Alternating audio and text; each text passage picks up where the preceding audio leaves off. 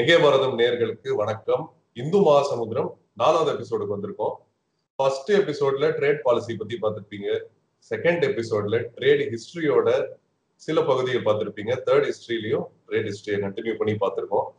அதுல பல dimensions add ஆயிருக்கு. நம்ம இந்து கலாச்சாரத்தோட எஃபெக்ட் என்னவா இருந்திருக்கு, அதாவது ஷிப் பில்டிங்லாம் எந்த அளவுக்கு நமக்கு தெரிஞ்சிருக்குன்னு செகண்ட் எபிசோட்ல பார்த்தோம். மூணாவது எபிசோட்ல இந்த கொலோனியல்ஸ்லாம் வந்து அவங்களோட ட்ரேடை எந்த தர்மத்துல பண்ணாங்க, நாம எந்த தர்மத்துல பண்ணியிருந்தோம். தர்மம்னு ஒரு விஷயம் வந்து அது உள்ள இருந்துதான் இல்லையான்ற ஒரு கேள்வி இருக்கிற நிலைக்கு வந்துட்டோம் அப்படின்றதுதான் லாஸ்ட் எபிசோட்ல பார்த்தோம். கண்டிப்பா அது பார்க்கல அப்படின்னா அதெல்லாம் பாருங்க, ஏன்னா இது எல்லாமே கண்டினியூஷனா வந்துகிட்டு இருக்கு. நீங்க மறுபடியும் டெல்லியில இருந்து ட்ரேட் பாலிசி அனாலிஸ்ட் எஸ். சந்திரசேகரனை அன்புடன் வரவேற்கிறோம் எங்கே பாரதம் சார்பாக. 4வது எபிசோட கண்டினியூ பண்ண வணக்கம் சார். நமஸ்காரம் பரதாஜ், உங்களுடைய நேயர்களுக்கு என்னுடைய நமஸ்காரங்கள். எப்பொருள் யார் யார் வாய் கேட்பினும் அப்பொருள் மெய்ப்பொருள் காண்பது அறிவு. யார் என்ன சொன்னாலும் அதை அப்படியே ஏற்றுக்கலாமா, ஏற்றுக்கக்கூடாதா அப்படிங்கிற ஒரு மிகப்பெரிய ஒரு கேள்வி ஒன்று இருக்குது. நம்ம இன்றைக்கி நிறையா படிக்கிறோம், நிறையா இன்ஃபர்மேஷன் ஆன்லைன்லேயும் புஸ்தகங்களாகவும் ஃப்ளோட் ஆகிட்டுருக்கு. இதுக்கு நம்ம தமிழ்நாடு எடுத்துட்டோம் அப்படின்னா, தமிழ்நாட்டில் பல்லாயிரக்கணக்கான வருஷங்களாக எவ்வளவோ நூல்கள் எழுதப்பட்டிருக்கு, எவ்வளவோ விஷயங்கள் இருக்குது. இது அப்படியே எவால்வ் ஆகி நிறையா வந்திருக்கு. நம்ம டாக்குமெண்டேஷனை பொறுத்த மட்டும் தமிழ்நாடு அப்படிங்கிறது ரொம்ப அட்வான்ஸ்டாக இருந்திருக்கு. அதுக்கு உதாரணங்கள் என்ன அப்படின்னா, நம்ம வந்து இன்ஸ்கிரிப்ஷன்ஸ் வந்து நிறையா கோயில்களில் நம்ம பார்க்க முடியாது, கல்வெட்டுகள் நிறைய மேனுஸ்கிரிப்ட்ஸ் பார்க்க முடிகிறது. ஸோ நம்ம வந்து டாக்குமெண்டேஷனில் வீவர் பயோனியர்ன்னு இந்த ஓல்டன் ஹிஸ்டரி, அதாவது எழுத்து வடிவத்தில் நம்ம டாக்குமெண்ட் பண்ணி வச்சிருக்கோம், நிறைய படிப்பா பண்ணி வச்சிருக்கோம். ஸோ நாலேஜ் அப்படிங்கிறது நம்ம சொசைட்டியில் நிறைய இருந்திருக்கு. அந்த நாலேஜை நம்ம அனலைஸ் பண்ணியிருக்கோம், அதுலேருந்து இன்சைட் கெயின் ஆயிருக்கு, விஸ்டம்ஸ் கெயின் ஆயிருக்கு. ஸோ இதனுடைய இன்னொரு பரிமாணத்தை நம்ம பார்ப்போமே. இன்னொரு பரிமாணம் அப்படிங்கும்போது யாழி யாழி யாழி கோயில்ல வந்து ஒரு வித்தியாசமான ஒரு கிரீச்சர் ஒன்று தாங்கிட்டு நிற்கும்ல, பில்லர்ஸ். ஆமா, ஏன் யாழியை நம்ம வந்து இங்க பார்க்கணும் அப்படிங்கிறது ரொம்ப அவசியம். இந்த யாழி அப்படிங்கிறது ஒரு யானையும் ஒரு சிங்கமும் கலந்த ஒரு ஸ்கல்ப்சரா இருக்கு. முகம்லாம் பாத்தீங்கன்னா நிறைய சிம்மம் ஃபீச்சர் இருக்கு, அண்ட் போக போக அந்த உடம்பெல்லாம் பார்த்து அந்த யானை அதெல்லாம் அந்த ஃபீச்சர்லாம் இருக்கு. இன்ஃபேக்ட் நிறைய கோயில்ல அந்த தும்பிக்கையே கூட இருக்கு.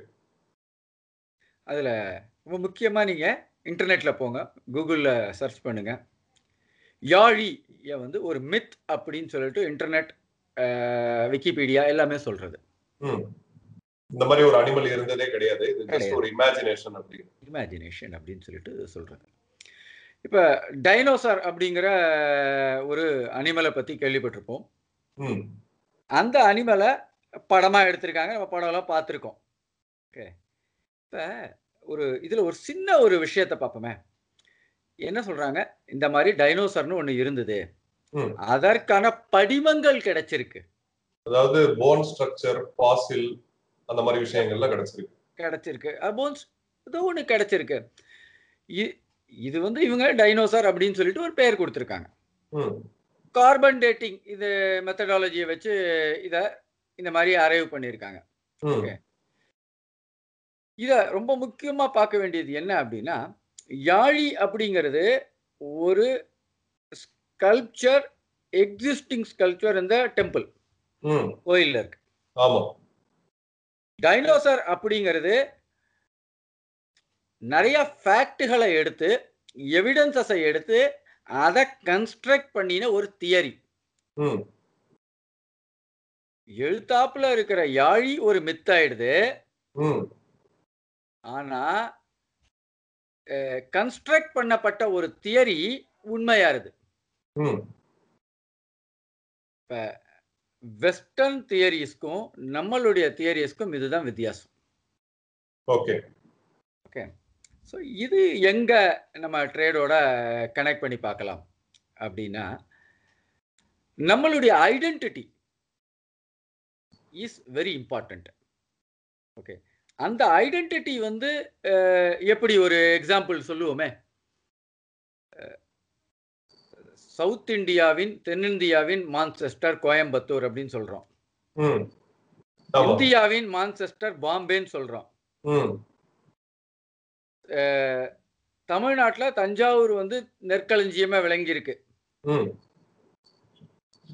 அரிசி அப்படிங்கிறத பார்த்தோம் அப்படின்னா, அதை அரிசி அப்படின்னா ரைஸ், RICE இங்கிலீஷ்ல சொல்றோம், பிரெஞ்சில் RIZ அப்படின்னு சொல்றோம், டச்சில் RIJST அப்படின்னு சொல்றோம்.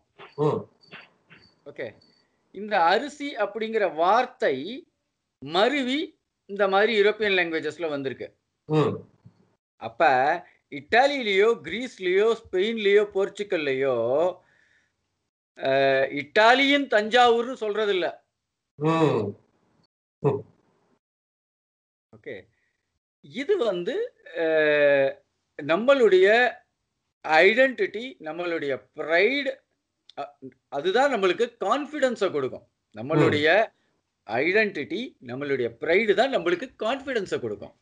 அந்த மாதிரி ஐடென்டிட்டி அண்ட் ப்ரைடு கான்ஃபிடன்ஸ் கொடுக்கும். அப்படிங்கும்போது நம்ம வந்து நம்ம இந்த மாதிரி பெயர் சூட்டல்லையும் இந்த மாதிரி ஹிஸ்டாரிக் ஈவெண்ட்ஸ்லையும் ரொம்ப இம்பார்ட்டண்ட்டாக நம்ம அதை ரொம்ப கேர்ஃபுல்லாக கவனிக்கணும்.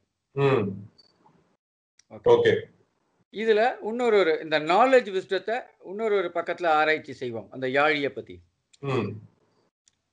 அவ்வையார் சொல்லியிருக்காங்க, கற்றது கைமண் அளவு, கல்லாதது உலகளவு. ஓகே, அப்ப யாழி டைனோசர் அப்படிங்கிற இந்த ரெண்டு தியரியுமே கன்ஸ்ட்ரக்டட் தியரி அப்படின்னு வச்சுட்டாலும், ஓகே, கற்றது கைமண் அளவு, கல்லாதது உலகளவு, இந்த மித் அப்படிங்கிறது ஒவ்வொருத்தருக்கும் எவ்வளவு நாலேஜ் தெரிஞ்சிருக்கோ அதன் அடிப்படையில அவன் இன்னைக்கு மித்துன்னு சொல்லுவான். 1000 வருஷத்துக்கு முன்னாடி போய் ஏதோ ஒரு இடத்துல இந்த மாதிரி ஒரு இரும்பு பறவை மேல பறக்கும் விமானம் அப்படின்னு சொன்னா அதை மித்துன்னு சொல்லியிருப்பாங்க, அதை மித்துன்னு சொல்லியிருப்பாங்க. எல்லாமே வந்து அவனுடைய நாலேஜினுடைய ரெஃபரன்ஸ் தான். ஒரு 20-30 வருஷத்துக்கு முன்னாடியே வந்து உலகத்துல எங்க இருந்ததுன்னா எங்க இருக்குன்னா ஒரு சின்ன ஒரு கைபேசியில பேச முடியும்னு சொன்னாலும் அதையும் நம்பியிருக்க மாட்டாங்க. அது எப்படின்னு தான் கேட்டிருப்பாங்க. என்ன அது, அதாவது ஒரு பியூட்டிஃபுல்லான ஒரு கோட் ஒண்ணு பாத்திருக்கேன், sufficiently advanced technology is equal to magic அப்படின்னு. சோ அப்போ நமக்கு தெரியாத விஷயம் எப்பயுமே இருந்துகிட்டே தான் இருக்கு. விமானம் அப்படிங்கிறது மித்துன்னு நினைச்சும் போது அது உண்மையாகும் போது பல விஷயங்கள் அந்த மாதிரி அறிவியல் பூர்வமாகவும் உண்மையாகும், எதிர்காலத்துல உண்மையாகும். அது அவளுடைய ரெஃபரன்ஸ் ஆஃப் நாலேஜ். ஓகே, இது நம்மளுடைய ஐடென்டிட்டி சம்பந்தப்பட்ட விஷயம். இது எங்க ட்ரேடுல வருது அப்படிங்கிறத பார்ப்போம். இப்ப இந்த என்டையர் ட்ரேடு வந்து அந்த காலத்துல வணிகம் வந்து கடல் மூலியமா நடந்திருக்கு. இந்த கடலை நம்மளுக்கு பக்கத்துல இருக்கிற 2 கடல்களை நம்ம ஒன்னு மேற்கு பக்கத்துல இருக்கிறத அரேபியன் சீனும், கிழக்கு பக்கத்துல இருக்கிறதா பே ஆஃப் பெங்கால்னு நம்ம சொல்றோம். இது யாரு இந்த மாதிரி பேர் வச்சாங்க சார்? யார் வச்சாங்க? நம்ம சாஸ்திரத்துல இருக்கா? இல்ல, சாஸ்திரத்துல பார்த்தோம் அப்படின்னா இத சிந்து சாகர் அப்படின்னு குறிப்பிடுது, Arabian sea. Okay, bay of பெங்காலுக்கு எனக்கு தெரியல, நான் ஹானஸ்டா ஒத்துக்க விரும்புறேன், எனக்கு எதுவும் தெரியல, பே ஆஃப் பெங்காலை பத்தி எனக்கு எதுவும் தெரியல.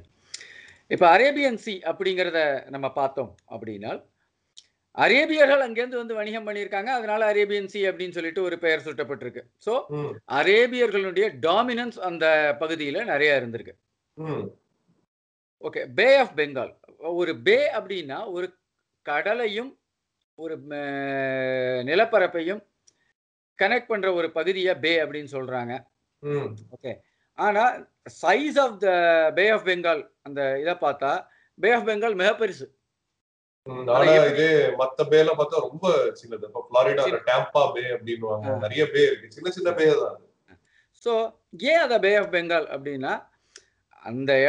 இங்கிலீஷனுடைய கான்சென்ட்ரேஷன் நிறைய இருந்தது, இங்கிலீஷ் ட்ரேடர்ஸ் கான்சென்ட்ரேஷன். அவ வந்து கல்கத்தால இருந்தா முதல்ல ஆரம்பிக்கிறாங்க. ஸோ அப்போ வந்து இது பெயர் சுட்டப்படுது. ஓகே, ரொம்ப ரீசெண்டா தான் அது ஹிஸ்டாரிக்கல் ஸ்கேல்ல. இந்த ஐடென்டிட்டி எங்க ஃபர்தர் இம்பார்ட்டன்ட் ஆகுது அப்படின்னா, இந்த ஏரியாவினுடைய டாமினன்ஸ் என்னோட டாமினன்ஸ்.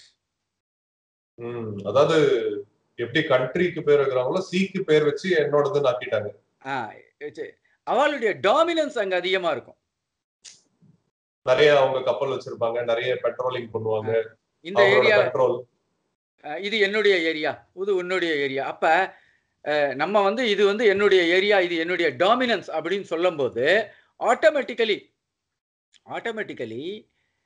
அந்த பகுதிக்கு ஒரு புதுசா வரவங்களுக்கு ஒரு பயம் இருக்கும். வரணுமா வரக்கூடாதா அப்படிங்கிற ஒரு திங்கிங் ஒன்று வரும். ஓகே, ஸோ இது வந்து ஒரு overall introduction of identity. Okay, இதை நம்ம வந்து எப்படி ட்ரேடோட கனெக்ட் பண்ணி பார்க்கலாம் அப்படின்னு நம்ம முன்னாடி பார்த்தோம். போன எபிசோட்ல பேட்டில் ஆஃப் கான்ஸ்டான்டினோபிள் நடந்தது. கான்ஸ்டான்டினோபிள் ஃபாலன், ஸ்பானிஷ் போர்ச்சுகீஸ் ரெண்டு பேரும் வந்து அவங்க வந்து எக்ஸ்பெடிஷன் ஸ்டார்ட் பண்ணாங்க. ஓகே, காலனி ஆதிக்கம் நடைபெற்றது. அவங்களுடைய ஒரு 300 வருட காலனி ஆதிக்கம் முடிவு பெற்றது 1800களில். ஓகே, இந்த முடிவு பெற்றது அப்படின்னால் இந்த ஆரம்பிக்கிறது வந்து கான்ஸ்டான்டினோபிள்ல இருந்து ஆரம்பிக்கிறது நம்ம பார்த்தோம். ஒரு 1492ல இருந்து 1453 பேட்டில் ஆஃப் கான்ஸ்டான்டினோபிள். இந்த பேட்டில் ஆஃப் கான்ஸ்டான்டினோபிளுக்கு வெனிஸ் அப்படிங்கிற நகரம் வந்து சப்போர்ட் பண்ணியிருக்கு ஒட்டமன் எம்பையருக்கு ஷிப் பில்டிங்க்கு. ஓகே, அது வந்து நம்ம வந்து ஒரு கேள்வியை எழுப்பினோம். ஒரு நாடு வந்து ஒரு எக்ஸ்போர்ட் பண்ணும்போது ஒரு பொருளை பண்ணணுமா பண்ணக்கூடாதா, ஒரு சர்வீஸை இந்த மாதிரி ஷிப் பில்டிங்கை பண்ணணுமா பண்ணக்கூடாதா அப்படிங்கிற ஒரு கேள்வியை நம்ம எழுப்பினோம். ஓகே, அதனுடைய தொடர்ச்சியாக இப்போ அடுத்த கட்டத்துக்கு வருவோம். அந்த பழைய விஷயங்களை திருப்பி இன்னொரு பார்வையில் ஆராய்வோம். வெனிஸ் அப்படிங்கிற நகரம் எல்லாருக்கும் தெரிஞ்சிருக்கும்னு நினைக்கிறேன். 118 ஐலண்டால் உருவான நகரம். 118 ஐலண்டால் உருவான நகரம். அந்த நகரம் அப்படிங்கிறது it is a floating city, தண்ணியில இருக்கு. ஓகே, அந்த காலத்துல அந்த சிட்டியை நிர்மாணியம் பண்ணும்போது நிறைய மரங்கள் தேவைப்பட்டது. நம்ம எப்படி வந்து பைலிங் பண்றோம்ல இங்க சிமெண்ட் வச்சு, அந்த மாதிரி மரங்களை வச்சு அவங்க பைலிங் பண்ணாங்க. ஓஹோ, okay, so that the water மேல இருக்கிறதுக்கு சரியா இருக்கும் அப்படின்னு சொல்லிட்டு ஒரு ஸ்ட்ராங் ஃபவுண்டேஷன். அந்த பைலிங் பண்ணும்போது அவங்களுக்கு மரத்தை பத்தின நிறைய விஷயங்கள் தெரிய வருது. ஓகே, ரெண்டாவது அவங்க தண்ணியிலேயே இருக்கிறதுனால அஸ் அ ஐலண்டு அவங்களுக்கு நேச்சுரலி வந்து கப்பல் கட்டுறதுக்கான என்ன சொல்றது, செயிலிங் கடல்லையோ அல்லது ரிவர்லையோ செயில் பண்றதுக்கான திறமைகளை அவர்கள் வளர்த்துக் கொள்கிறார்கள். அது அந்த சூழ்நிலைக்கு தேவையும் படுது. ஏன்னா அது வந்து அவங்களுடைய natural survival of the fittest. அவங்க வாழ்க்கையை வாழணும்னா அந்த சர்வைவலுக்கு தேவை. ஸோ அதனால நேச்சுரலி அவங்க வந்து இந்த ஷிப் பில்டிங் இண்டஸ்ட்ரியை இன்க்ளைண்டா இருக்காங்க. அடுத்தது, ஒரு 118 ஐலண்டை கனெக்ட் பண்ணி இருக்கிற ஒரு ஊர்ல எந்த ஒரு பொருளும் விளையாது. ஸோ அப்ப வெளியில இருந்து தான் அவங்க பொருளை கொண்டு வந்தாகணும். அப்ப அவங்க நேச்சுரலி ட்ரேடிங் இன்ஸ்டிங்டோட இருப்பாங்க. ஓகே, ஸோ ஒரு நகரம் மிகப்பெரிய வர்த்தக நகரமா மாறணும் அப்படின்னால் அதுக்கு நேச்சுரலான ஃபேக்டர்ஸ், நேச்சுரலான காரணங்கள் உருவாயிருக்கணும். ஓகே, அப்பதான் அந்த நகரம் வந்து அந்த மாதிரியான ஒரு, அதாவது வந்து இங்கிலீஷ் மேனேஜ்மெண்ட்ல சொல்லுவாங்க கம்பேரிட்டிவ் அட்வான்டேஜ் அப்படின்னு. ஓகே, ஸோ அது உருவாயிருக்கணும். ஸோ அந்த சூழ்நிலையில் வெனிஸ் வந்து ஷிப் பில்டிங்ல இன்னைக்கும் அங்கே வெனிஸ்ல போனா Arsenal ship yard, Arsenal ARSENAL Arsenal ship யார்டுன்னு ஒன்று இருக்கு. புராதனமான ஷிப் யார்டு. அது 1200களில் உருவாக்கப்பட்டது. ஓகே, இனி மட்டும் அந்த ஷிப்யார்டு இருக்கு. அங்கே நிறைய ஷிப்புகள் மேனுஃபேக்சர் பண்ணி அதை வித்துருக்காங்க. அப்படி நிறைய ஒட்டமன் எம்பையருக்கும் அவங்க வித்துருக்காங்க. ஏன் வித்துருக்காங்க அப்படின்னா அவங்களுக்கு சர்வைவலுக்கு அவங்க வந்து ஏதாவது தொழில் பண்ணி ஆகணும், அதுக்காக வித்தாங்க. இதுல முக்கியமா பார்க்க வேண்டிய விஷயம் என்ன அப்படிங்கறத வரேன். ஒரு நகரமோ அல்லது நாடோ ஒரு பர்டிகுலர் தொழிலை நம்பி இருக்கு. அந்த தொழிலை நம்பி இருக்கும்போது பக்கத்துல உள்ள நாடுகள் ஓகே அந்த நகரம் அந்த ஒரு பர்டிகுலர் தொழிலை பண்ணி அது மூலியமா ஒரு இன்னொரு நாட்டுக்கு அந்த பொருளை விற்கும் போதோ அந்த சர்வீஸை விற்கும் போதோ தனக்கு என்ன த்ரெட் வருதுங்கிறத பார்க்கணும். சரி, அப்படி அவளால் விற்க முடியலை அப்படின்னால் அந்த பொருளையோ அந்த சர்வீஸையோ அதுக்கு ஏற்படுற நஷ்டத்துக்கு, ஏன்னா பக்கத்து நாடு தன்னை பாதுகாப்பாக வச்சிருக்கணும் அப்படின்னால் இந்த பொருளை அவங்களால விற்க முடியல அப்படின்னால் அதுக்கு ஏற்படுற லாஸை எப்படி காம்பன்சேட் பண்ண முடியும் அப்படிங்கிறத யோசிக்கணும். இதை கரண்ட் கண்டெக்ஸ்ட்ல நம்ம கொண்டு வருவோமே. இப்ப ஸ்ரீலங்கா இருக்கு, நம்மளுக்கு பக்கத்துல இருக்கு. அவங்க டீ எக்ஸ்போர்ட் பண்றாங்க, பெப்பர் எக்ஸ்போர்ட் பண்றாங்க, ஓகே, நிறைய டெக்ஸ்டைல் எக்ஸ்போர்ட் பண்றாங்க. ஓகே, அந்த எக்ஸ்போர்ட் அவங்களுக்கு பாதிப்பு ஏற்பட்டால் ஓகே அதனால அவங்க இன்னொரு நாடோட கோஆபரேஷனோ கொலாபரேஷனுக்கோ போறாங்க. ஓகே, அது இந்தியாவை பாதிக்கிறதுக்கான நிறைய வாய்ப்புகள் இருக்கு. Okay, for example Hambantota port மாதிரி. ஓகே, அப்ப இந்த மாதிரி சின்ன நகரங்கள் நாடுகள் ஒரு பர்டிகுலர் விசினிட்டியில ஒரு இதுல இருக்கும்போது ஒரு பெரிய ஜியோ பொலிட்டிக்கல் ஈவெண்ட் நடக்குது அப்படின்னால் அந்த ஈவெண்ட்டை நம்ம நம்மளுடைய பார்வையில் நம்ம தடுத்து நிறுத்தணும் அப்படி இல்லையோ அல்லது அதை ஒரு செக்மேட் பண்ணணும் அப்படின்னால் நம்ம அந்த சின்ன நகரத்துக்கு சப்போர்ட் பண்ணணும். இதை அப்படியே கனெக்ட் பண்ணி நம்ம யூரோப்புக்கு கொண்டு போவோம். ஹோலி ரோமன் எம்பையரோ அல்லது ஸ்பானிஷ் கிங்டமோ பிரெஞ்சு கிங்டமோ அல்லது போர்ச்சுகல் கிங்டமோ வெனிஸுக்கு சப்போர்ட் பண்ணி இருந்தால் வித்திருக்க மாட்டான். சோ அப்ப பக்கத்துல உள்ள நாட்டுக்கு என்ன லாபம் நஷ்டம் ஏற்படுது, அந்த லாபம் நஷ்டம் ஒரு நஷ்டம் ஏற்பட்டால் அதை நம்ம காம்பன்சேட் பண்ண முடியுமா அப்படிங்கறதையும் நம்ம பார்க்கணும். ஒரு எகனாமிக் ஸ்பியர் ஆஃப் இன்ஃப்ளூயன்ஸ்க்குள்ள அவங்க இருந்துட்டாங்க அப்படின்னா இந்த மாதிரி தப்பெல்லாம் செய்ய மாட்டாங்க. ஆமா, சோ இதைத்தான் நம்ம ஒரு விதத்துல ராமராஜ்யம் அப்படின்னு நம்ம சொல்றோம். இது எப்படி சார், இது அலையன்சஸ் அந்த மாதிரியா? இல்ல, ராமராஜ்யம் எந்த ஒரு ராமராஜ்யம் is status quo of power. இதை நம்ம இன்னொரு எபிசோட்ல எக்ஸ்பிளைன் பண்ணுவோம். அதை இது ஒரு ஸ்டேட்டஸ் கோ ஆஃப், ஏன்னா அது ஒரு பெரிய concept, status quo of power. Okay, நான் உன்னுடைய நாட்டை ஆக்கிரமிப்பு பண்ண மாட்டேன், நீ என்னுடைய நாட்டை ஆக்கிரமிப்பு பண்ணாத, நம்ம ஒரு ஸ்டேட்டஸ் கோ ஆஃப் இதுல இருப்போம், ஒரு கார்டியல் அண்ட் பீஸ்ஃபுல் ப்ராஸ்பரஸ் என்விரான்மெண்ட்ல இருப்போம். ஆனா அந்த பவர் ஈக்குவேஷன் ஒரே சஸ்டெயின் ஆகி போயிட்டு இருக்கும். அதனால்தான் ஒரு மகாத்மா காந்தியே ராமராஜ்யம் வேணும் அப்படின்னு அவர் சொல்றார். Now coming back, இந்த வெனிஸினுடைய ஒரு இதை நம்ம பார்த்தோம். இங்கேருந்து திருப்பி பேட்டில் ஆஃப் கான்ஸ்டாண்டினோபிளுக்கு வருவோம். 1453 கான்ஸ்டாண்டினோபிள ஒட்டமன் எம்பையர் பிடிச்சாச்சு. பிடிக்கும்போது வெனிஸ் சப்போர்ட்டட் ஷிப் பில்டிங் இண்டஸ்ட்ரியில சப்போர்ட் பண்ணியிருக்கு அப்படின்னு பார்த்தோம். ஆனால் இன்னொரு பக்கத்தில் என்டையர் யூரோப்லேருந்து பிசைண்டைன் எம்பையருக்கு எதுவுமே ஹெல்ப் வரல. ஏன் ஹெல்ப் வரல? இது ஒரு மிகப்பெரிய கேள்வி. ஓகே, ஸ்காண்டர்பர்குக்கு ஹெல்ப் வரல அப்படிங்கிறது வேற. ஆனா பிசைண்டைன் எம்பையர் அப்படிங்கும்போது இது ஒரு மிகப்பெரிய fall. Skanderbeg Albanian king, a smaller king. Byzantine எம்பையர்ங்கிறது ஒரு மிகப்பெரிய எம்பையர், அதுவும் ஹோலி ரோமன் எம்பையர் மாதிரி. அப்ப கான்ஸ்டாண்டினோபிளுக்கு ஏன் ஹெல்ப் வரவில்லை, உதவி வரவில்லை அப்படின்னால், கிறிஸ்டியானிட்டியில ரெண்டு கிறிஸ்டியானிட்டி இருக்கு, ஒன்னு ரோமன் காத்தலிக், இன்னொன்னு orthodoxy Christianity.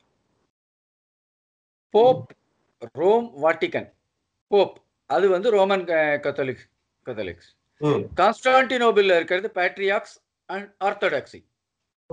Okay, so Byzantine empire belong to patriarchy and orthodoxy. Okay, so இந்த சிஸ்டம் ஒன்று வச்சிருப்பாங்களா சார், இந்த ஃபாதர்ஸ், பிஷப்ஸ், அப்போஸ்டல்ஸ், அந்த சிஸ்டம் வந்து ஒரு ரெண்டு சிஸ்டமா இருந்திருக்கு. ஒன்று வந்து ஆர்த்தடாக்சி ஸ்டைல்ல ஒரு சிஸ்டம் இருந்திருக்கு, ரோமன் கேத்தலிக்னு சொல்லிட்டு அந்த ரோமன் எம்பையர் தழுவி வந்து சிஸ்டம் ஒன்று இருந்திருக்கு. ரெண்டுமே வந்து கிறிஸ்டியானிட்டி தான், ஆனா ரெண்டு ஒரு பகுதி இருக்கு. எப்படி புத்த மதத்துல மகாயானம், ஹீனயானம் இருக்கு, சைவம் வைஷ்ணவம் இருக்கு, ஒவ்வொருத்தர் ஒவ்வொரு விதமான இதை ஃபாலோ பண்றாங்க. ஓகே, இதுல என்னன்னா என்டையர் வெஸ்டர்ன் யூரோப் வந்து Roman Catholics, eastern and central Europe was orthodoxy. இப்போ வரைக்கும் அந்த செப்பரேஷன் இருக்கு, பார்க்க முடியுது. அவங்களோட ஆர்கிடெக்சரல் ஸ்டைல்ல இருந்து அவங்களோட கல்ச்சர்ல இருந்து ஃபுல்லா பார்க்க முடியுது. அப்ப இதுல அடுத்த விஷயம் என்னத்துக்கு போகணும் அப்படின்னா, the fall of Constantinople Roman Catholic kings never supported this orthodoxy king of Byzantine Empire. Okay, avlo oru deep divide irundirukku, especially அந்த காலகட்டத்துல எந்த போப் சப்போர்ட் பண்ணனும் தெரியாம அந்த மாதிரி இருந்ததா இல்ல. இந்த சிஸ்டம் வேற, அந்த சிஸ்டம் வேற. இது வந்து ஒரு பவர் ஸ்ட்ரகிள் மாதிரி இருந்திருக்கு. Okay, okay. எதுக்காக இது ரொம்ப முக்கியமான விஷயம் அப்படின்னா, எதிர்காலத்துக்கும் இது வந்து ஒரு மிகப்பெரிய இம்பாக்டை கிரியேட் பண்ணியிருக்க. 1000 வருஷங்களுக்கு கிட்டத்தட்ட ஒரு 700 வருஷத்துக்கு, அடுத்த 1000 வருஷத்துக்கும் இது கிரியேட் பண்ணும் அப்படிங்கிற ஒரு நிலைமை இருக்க. ஓகே, ஸோ அப்ப என்டையர்லி இது விழுந்த பிறகு ஆர்த்தோடாக்ஸி வந்து அந்த பேட்ரியாக்ஸ் மூவ் ஆகி ரஷ்யாவுக்கு போறது. இப்ப அதனுடைய ஹெட் குவார்ட்டர் ரஷ்யா மாஸ்கோல. சோ மாஸ்கோல பாக்குற அந்த என்ன சொல்றது, பெரிய பெரிய கவுன் போட்டுட்டு, பெரிய சிலுவை எல்லாம் வச்சுக்கிட்டு, ஒரு ஆர்த்தடாக்ஸ் பெரிய கேப்ல போட்டு, பெரிய கேப். ஆமா, ஆமா. ஓகே, சோ நவ இதுல இருந்து நமக்கு லெசன் என்ன வருது அப்படின்னா, ஒரு ஒரு கல்ச்சர், ஒரு ரிலிஜன் அப்படிங்கிறது ஒரு பாலிடிக்ஸையும் ஒரு ட்ரேடையும் ஒரு மிகப்பெரிய இன்ஃப்ளூயன்ஸ் பண்ணிருக்கு இந்த பாஸ்ட். ஓகே, இந்த பாஸ்ட் அது இன்னைக்கு கரண்ட்லியா அது இன்ஃப்ளூயன்ஸ் பண்ணிட்டு இருக்கு. But not to that extent இல்ல அப்படின்னு சொல்ல முடியாது. ஒவ்வொரு ஈவென்ட்டும் வந்து ஒரு கற்கள், it is a stone of a construction. ஒவ்வொரு ஈவென்ட்டும். ஓகே, அதுக்கு எக்ஸாம்பிள் நம்ம வந்து ஈவன் தமிழ்நாட்டுல பல ஈவென்ட் நடந்திருக்கு. ஒரு தொழிற்சாலை வரணுமா வரக்கூடாதா அப்படின்னு எவ்வளவோ போராட்டங்கள் நடக்குது. இதுக்கும் இதுக்கும் என்ன சம்பந்தம் அப்படிங்கறத நம்ம பார்க்க வேண்டிய அவசியம் இங்க இருக்கு. ஓகே, அடுத்தது. ஸோ அதனால இந்த மாதிரியான ஒரு டீப் கல்ச்சுரல் டிவைடு, ஒரு ஜியோ பாலிட்டிக்ஸ், இந்த காலனி ஆதிக்கம் அப்படிங்கிறது ஒரு புது ஜியோ பாலிட்டிக்ஸ். ஓகே, ஸோ இதுக்கும் சம்பந்தத்தை பார்க்க வேண்டிய அவசியம் நம்மளுக்கு இருக்கு.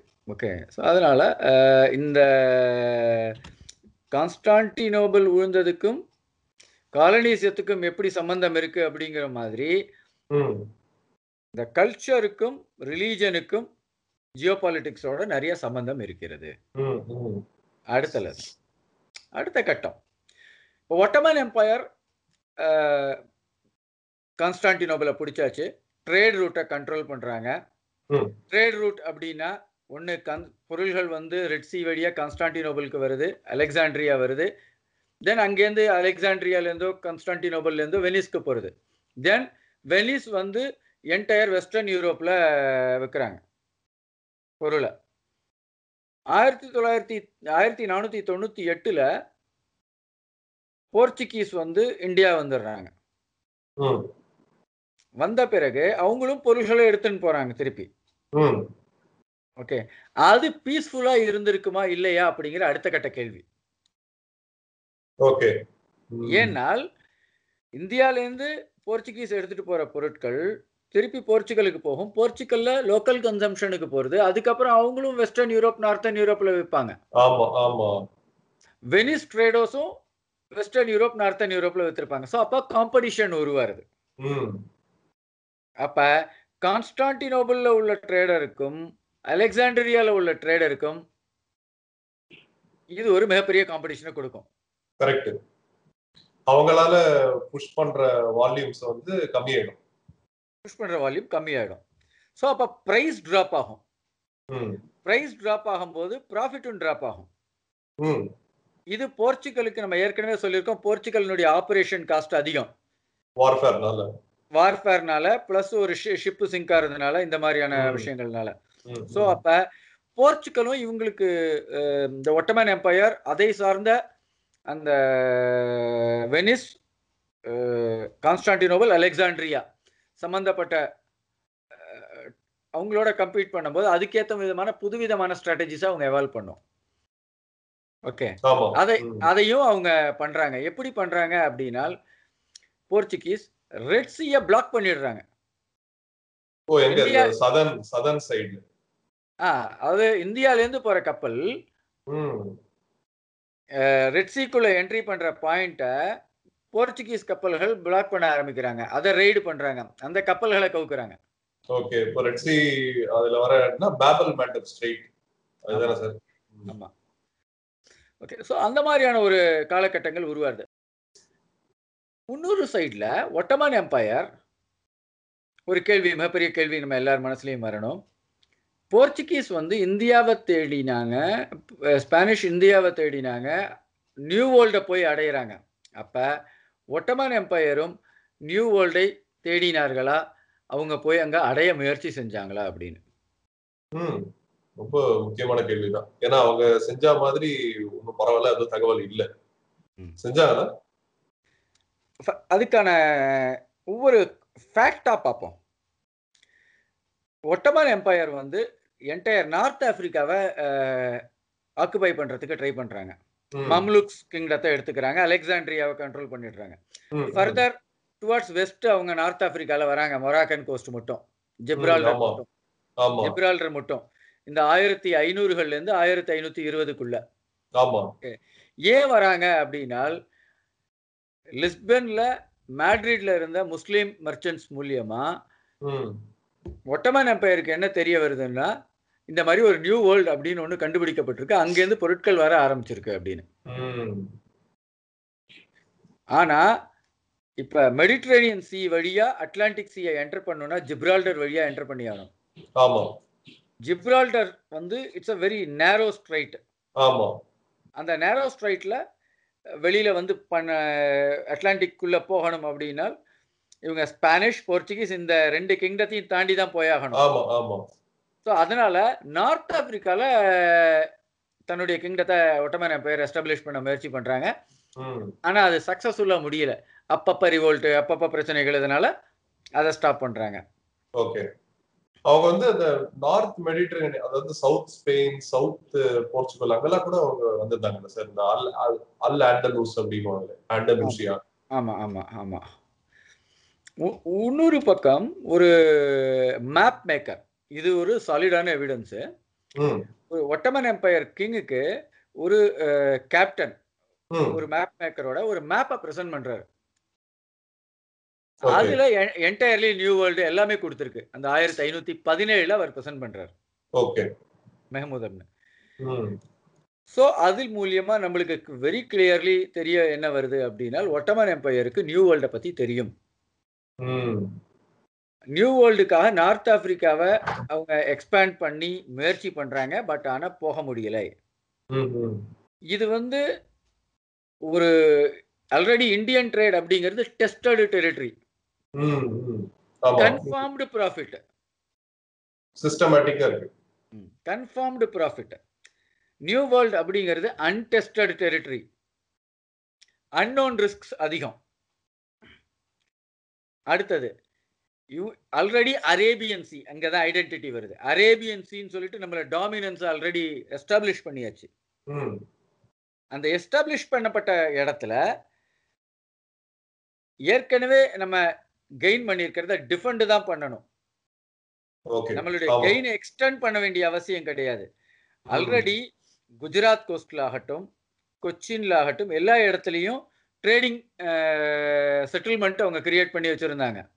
ரொம்ப காலமா நடந்துட்டு இருக்கு, பல நூற்றாண்டா முஸ்லீம் ட்ரேடர்ஸ். அதனால தவிர எக்ஸ்டெண்ட் கிடையாது. எக்ஸ்ட்ரா ரிசோர்சஸ் நம்ம செலவு பண்ண தேவை கிடையாது. ஓகே, ஸோ இதெல்லாம் கனெக்ட் பண்ணின பிறகு ஒட்டமன் எம்பையர் நம்ம நியூ வேர்ல்டுக்கு போக வேண்டாம் அப்படிங்கிற ஒரு முடிவுக்கு வந்திருப்பார். ஓகே ஓகே, அப்போ அடுத்தது நம்ம எக்ஸிஸ்டிங் கெயினை டிஃபெண்ட் பண்ணணும் அப்படின்னு பார்த்தோம். இந்த எக்ஸிஸ்டிங் கெயினை டிஃபெண்ட் பண்ணுறது அப்படின்னால் இது வந்து எப்படி அப்படின்னு ஒரு கேள்வி வரும். நான் இடையில நான் உங்கள்கிட்ட சொன்னேன், போர்ச்சுகீஸ் வந்து ரெட் சீயை பிளாக் பண்ணாங்க அப்படின்னு.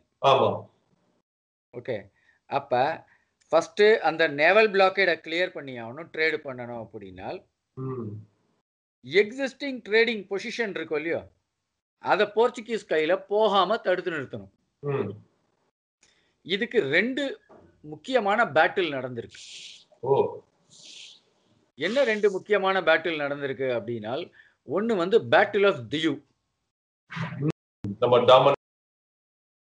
இன்னொன்னு battle of Malacca. Malacca strait. இந்த மலாக்கா ஸ்ட்ரைட்ல ஒட்டமன் எம்பையர் இன்வால்வ் ஆகல, பட் ஆனால் இன்னொரு சுல்தானேட் இன்வால்வ் ஆகிறாரு. Okay, sultanate of Malacca. Okay, battle of Diu 1510 நடக்கிறது. அப்ப அதுக்குள்ள மம்லூக் கிங்டத்தை ஒட்டமன் பிடிச்சிடுறாங்க. ஓகே, ஸோ அங்கேருந்து ஒட்டமன் வந்து அவங்களுடைய நேவல் ஆர்மடாவை இதுக்கு அனுப்புறாங்க, டியூக்கு அனுப்புறாங்க. ஏன்னா ஆல்ரெடி போர்ச்சுகீஸ் அதில் ஆக்குபை பண்ணி வச்சிருக்காங்க ஒரு டியூல. ஓகே, ஸோ இதை வந்து பிடிக்கிறதுக்கு வராங்க, போர்ச்சுகீஸ் டெந்து பிடிக்கிறதுக்கு வராங்க. ஒட்டமனால அதை பிடிக்க முடியல. ஓகே, ஸோ அதுதான் வந்து ஒட்டமனுடைய ஃபர்ஸ்ட் வீக்னஸ். ஓகே ஓகே, இந்த யூரோப்பியன் காலனிசத்துல. இப்போ அடுத்த இன்னொரு ஒரு முக்கியமான கேள்வி இதில் ஒன்று வரணும். என்ன கேள்வி வரணும் அப்படின்னா, அங்கே Ottoman empire a Muslim kingdom. இந்தியாவில் அந்த சமயத்தில் சுல்தானேட் ஆர் மொஹல்ஸ் தானே இருந்தாங்க. ஏன் மொஹல் வந்து ஒட்டமன் எம்பையருக்கு ஹெல்ப் பண்ணலை அப்படிங்கிற ஒரு கேள்வி வரணும்.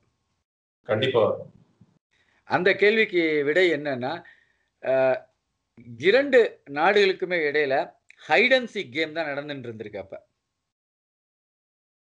எந்த இரண்டு நாடுகளுக்கு, ஒட்டமன் கிங்டத்துக்கும் மொஹலுக்கும் இடையில ஹைட் அண்ட் சீக் தான் நடந்துட்டு இருந்திருக்கு.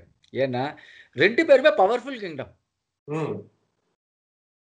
மொஹல் வந்து ஆல்ரெடி சிட்டிங் இன் இந்தியா, நிறைய ரிசோர்சஸோட உட்காந்துருக்காங்க. Financial ability of Mughal is much higher than Ottoman Kingdom. Okay, அப்ப நேச்சுரலி ஒட்டமன் கிங்டத்துக்கு முகல் மேல ஒரு சின்ன பயம் இருக்கும் எப்போதுமே. ஓகே ஓகே, ஸோ அதே மாதிரி முகலுக்கு வந்து ஒட்டமன் மேல ஒரு சின்ன இன்செக்யூரிட்டி இருக்கும். இது வந்து ஒரு ஸ்டேட்டஸ் கோவா ப்ரிவைல் பண்ணிருக்கு.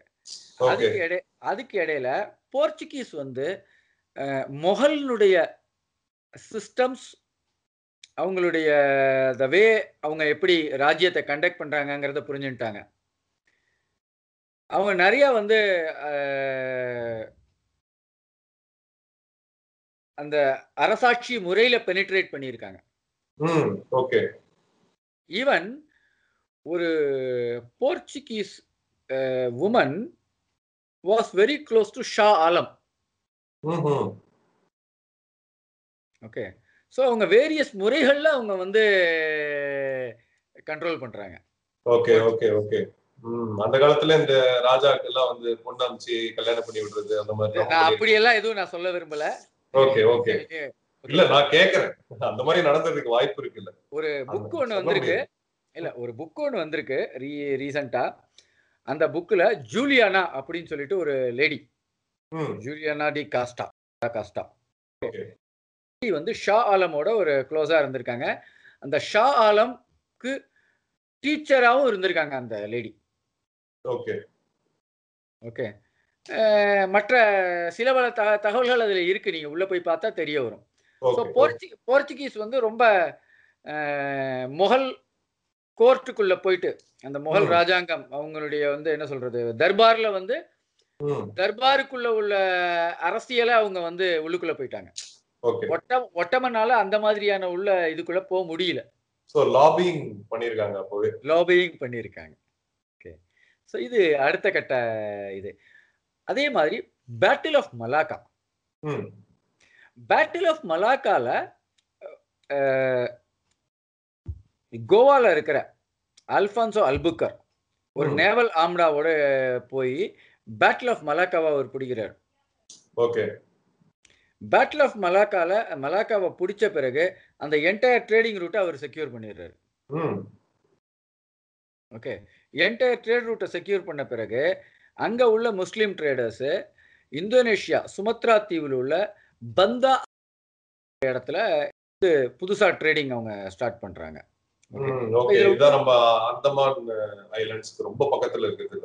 பந்தா அசை அப்படிங்கறத ஒரு சின்னதா ஒரு அதுல ஒரு தகவல் தருவோமே. போர்பந்தர், பந்தா அப்படின்னா துறைமுகம் அப்படின்னு அர்த்தம். துறைமுகம் அசை, பந்தா அசை.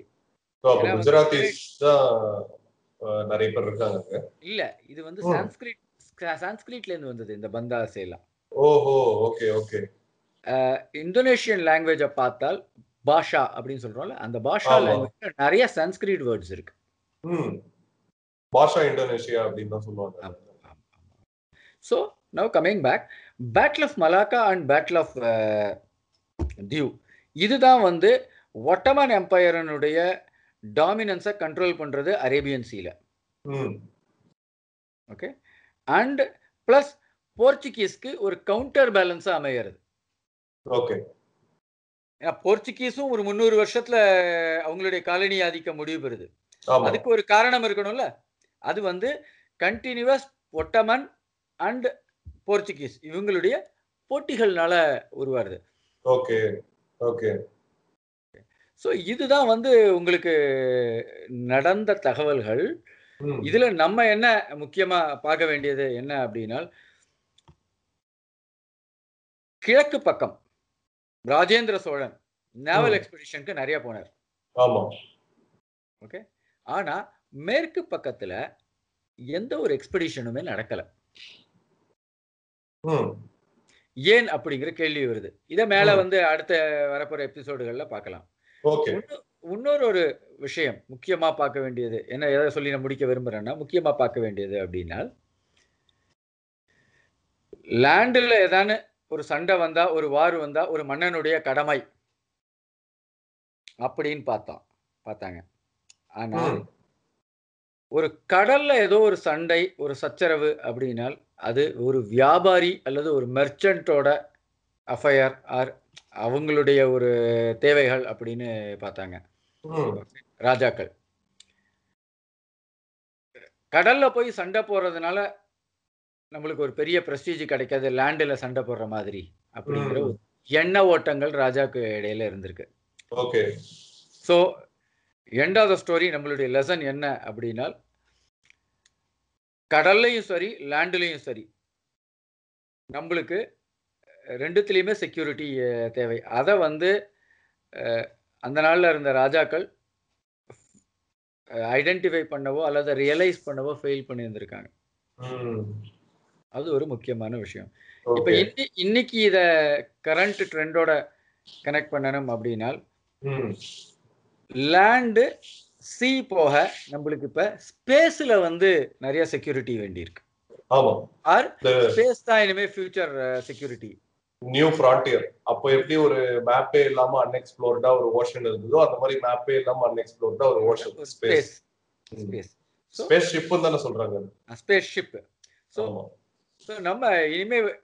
யாரு லேண்ட கண்ட்ரோல் பண்ணாங்களோ அவங்க வந்து பெரிய அசாமி. 1000 வருஷம் முன்னாடி, லாஸ்ட் 1000 வருஷம் யாரு சீயை கண்ட்ரோல் பண்ணாங்க. இனிமே வந்து யார் ஸ்பேஸை கண்ட்ரோல் பண்றாங்களோ அவங்க தான் வந்து வேர்ல்டை கண்ட்ரோல் பண்ணுவாங்க. Are they will be powerful. I think இந்த எபிசோட இதோட முடிச்சுப்போம் பரத்வாஜ். அடுத்த எபிசோட்ல ஃபர்தர் நம்ம வந்து எக்ஸ்ப்ளோர் பண்ணுவோம் புது புது தகவல்களை. கண்டிப்பா. அண்ட் இங்க நான் ஒன்னே ஒன்று ஆட் பண்ணிக்க விரும்புறேன் சார். கடைசியில இந்த மாதிரி நான் படிச்சிருந்தேன், இந்த ஓஷனை கண்ட்ரோல் பண்றவங்க தான் வந்து வேர்ல்ட்ல சூப்பர் பவர் என்று அழைக்கப்படுவார்கள் அப்படின்னு சொல்லிட்டு. ஃபர்ஸ்ட் பிரிட்டிஷ் எம்பையர் கண்ட்ரோல் பண்ணாங்க, அவங்க சூப்பர் பவர் என்று அழைக்கப்பட்டார்கள். அப்புறம் அமெரிக்காக்காரன் தான் இப்போதைக்கு ஆல்மோஸ்ட் கண்ட்ரோல் வச்சிருக்கான் அப்படின்னே சொல்லலாம். மேக்ஸிமம் நம்பர் ஆஃப் ஷிப்ஸா இருக்கட்டும், இல்லாட்டி இந்த கீ லேன்ஸ்ல கண்ட்ரோலா இருக்கட்டும். அதுக்கு ஒரு எக்ஸாம்பிள் சொல்றேன். 2004 இந்தோனேஷியா சுனாமி வந்தபோது ஃபர்ஸ்ட் போய் எய்டு கொடுத்தது வந்து அமெரிக்கன் ஃபிளீட் தான், நாட் சைனீஸ் ஃபிளீட். சைனா பக்கத்துல இருக்கு, ஆனா அவங்களால வர முடியல, அமெரிக்கன்ஸ் தான் கொடுத்தாங்க. Okay okay. சோ இதெல்லாம் வந்து இத புக்ல படிக்கணும் அப்படினா எந்த புக் சார்? ஒரே ஒரு புக் மட்டும் சஜஸ்ட் பண்ணுங்க இந்த மாதிரி விஷயத்தெல்லாம் படிக்கிறது. சி பவர் அப்படினு சொல்லிட்டு ஒரு நீங்க வந்து ஐ திங்க் இந்த ஓஷன் அண்ட் சீ பத்தி தான கேக்குறீங்க. எஸ், சி பவர் அப்படினு சொல்லிட்டு ஒரு ரீசன்ட்டா ஒரு யுஎஸ் அட்மிரல் புக் எழுதியிருக்காரு. அந்த ஆத்தர் பேர் எனக்கு நினைப்பில்ல, என்கிட்ட இருக்கு, நான் வேணா I can send it across. அந்த புக் ஆன்சரா போட்டுறேன். அந்த புக்கு நல்லா இருக்கு. தென் நீங்க மான்சூன் படிக்கலாம், ராபர்ட் கப்லான், ரெண்டாவது புக்கு. ஓகே, அந்த புக்கு நான் காமிச்சிருக்கேன் இப்போது. மான்சூன் ராபர்ட் கப்லானோடது இதுதான். ஓகே, இந்த மாதிரி இன்னும் நான் I can give you more books. அது வந்து நான் வந்து உங்களுக்கு தரேன், உங்களுக்கு போட்டோ மெசேஜ் அனுப்புறேன். ஓகே ஓகே சார், நான் அதெல்லாம் இங்கே ஆட் பண்ணிடுறேன். மறுபடியும் எபிசோட்ல கலந்துக்கிட்டதுக்கு, உங்களோட டைம் செலவழிச்சதுக்கு ரொம்ப நன்றி சார். இன்னும் மேல மேல இந்த எபிசோட்ல மேல எக்ஸ்ப்ளோர் பண்ணி பார்ப்போம். நமஸ்காரம் சார்.